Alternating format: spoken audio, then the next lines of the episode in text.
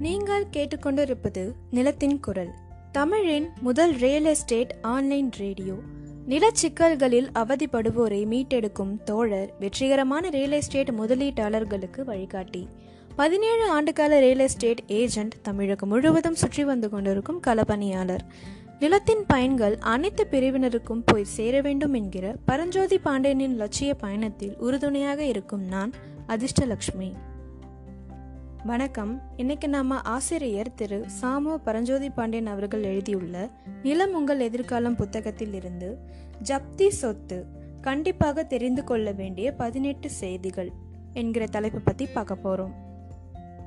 அரசுக்கு செலுத்த வேண்டிய கடன் பாக்கியோ அல்லது வரி பாக்கியோ ஒரு நில உரிமையாளர் வைத்திருப்பார். அதனால் அக்கடன் தொகையை வசூலிக்க அவர் செலுத்த வேண்டிய தொகைக்கு ஈடாக சொத்தை ஜப்தி செய்வார்கள். ரொம்ப காலம் இழுத்தடிப்பவர்களுக்குத்தான் வேறு வழியே இல்லாமல் அரசு ஜப்தி செய்யும். நிச்சயம் கந்துவட்டிக்காரர் போல் அரசு நடந்து கொள்ளாது.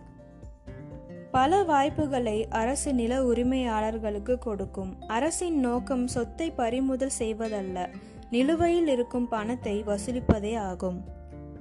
பாக்கி தொகை செலுத்துவதற்கு காலம் கொடுத்துதான் ஜப்தி ஆணை அரசு வழங்கும். வாய்ப்பே கொடுக்காமல் ஜப்தி ஆணை பிறப்பித்தால் ஆதாரத்தை காட்டி மாவட்ட ஆட்சியர் மூலம் அதனை ரத்து செய்யலாம். ஜப்தி செய்ய நோட்டீஸ் மற்றும் சொத்தின் மதிப்பை அறிவித்து ஏல நாளை குறித்து இருந்தாலும் அரசு இறுதி வாய்ப்பு தரும். ஏலத்திற்கு முன்னால் பணத்தை கட்டிவிட்டால் ஏலத்தை நிறுத்தி விடுவார்கள். ஆனால் அதுவரை அரசு செய்த செலவுகளை கொடுக்க வேண்டும். ஜப்தி செய்ய அரசாங்கத்தில் அதிகாரம் பெற்றவர் தாசில்தார் ஆவார்.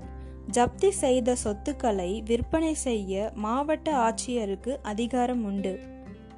விவசாயிகளின் உழவு பொருட்கள் கால்நடைகள் விவசாய கருவிகளை ஜப்தி செய்ய விலக்கு அளிக்கப்பட்டு இருக்க வேண்டும். தாலி திருமண மோதிரம் உடல் அணிகலன்கள் போன்றவற்றை ஜப்தி செய்வதற்கு விலக்கு அளிக்கப்பட்டுள்ளது. சூரிய உதயத்திற்கு பின்பு சூரியன் மறைவதற்கு முன்பு ஜப்தி செய்யணும் என்று சொல்றாங்க. அடுத்ததாக ஜப்தி செய்யப்படும் பொழுது கடன் பாக்கி வைத்து இருப்பவருக்கு கட்டாயம் தகவல் முறையாக தெரிவிக்கப்பட வேண்டும். அடுத்ததாக ஜப்தி செய்த சொத்தை ஏலம் விட்டு ஏலத்தொகையில் கட்டிய கடன் போக மீதம் இருந்தால் நில உரிமையாளருக்கே கொடுத்து விடுவர். யாருமே ஏலம் கேட்கவில்லை என்றால் அரசாங்கமே அந்த நிலத்தை குறிப்பிட்ட விலைக்கு எடுத்துக்கொள்ளும். ஜப்தி செய்யப்பட்ட சொத்தை தனிநபர் ஒருவர் ஏலம் எடுத்து முறையாக பட்டா மாற்றி சொத்தை அனுபவித்துக் கொள்ளலாம். அடுத்ததாக அரசால் ஜப்தி செய்யப்பட்ட சொத்தை நிலத்தின் முன்னாள் உரிமையாளர் உரிமை கொண்டாட முடியாது.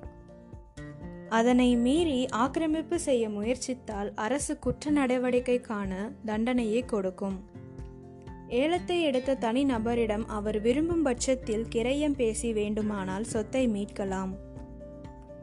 அடுத்ததாக நீங்கள் வாங்கும் சொத்து ஜப்தி அல்லது ஏலம் மூலம் வந்திருந்தால் அதிக கால விசாரணை மேற்கொண்டு அச்சொத்தை வாங்க வேண்டும். இன்னைக்கு நாம ஜப்தி சொத்தை பற்றி நிறைய விஷயங்கள் பார்த்தோம். இவை அனைத்தும் தங்களுக்கு பயனுள்ளதாக இருக்கும் என்று நான் நம்புகிறேன்.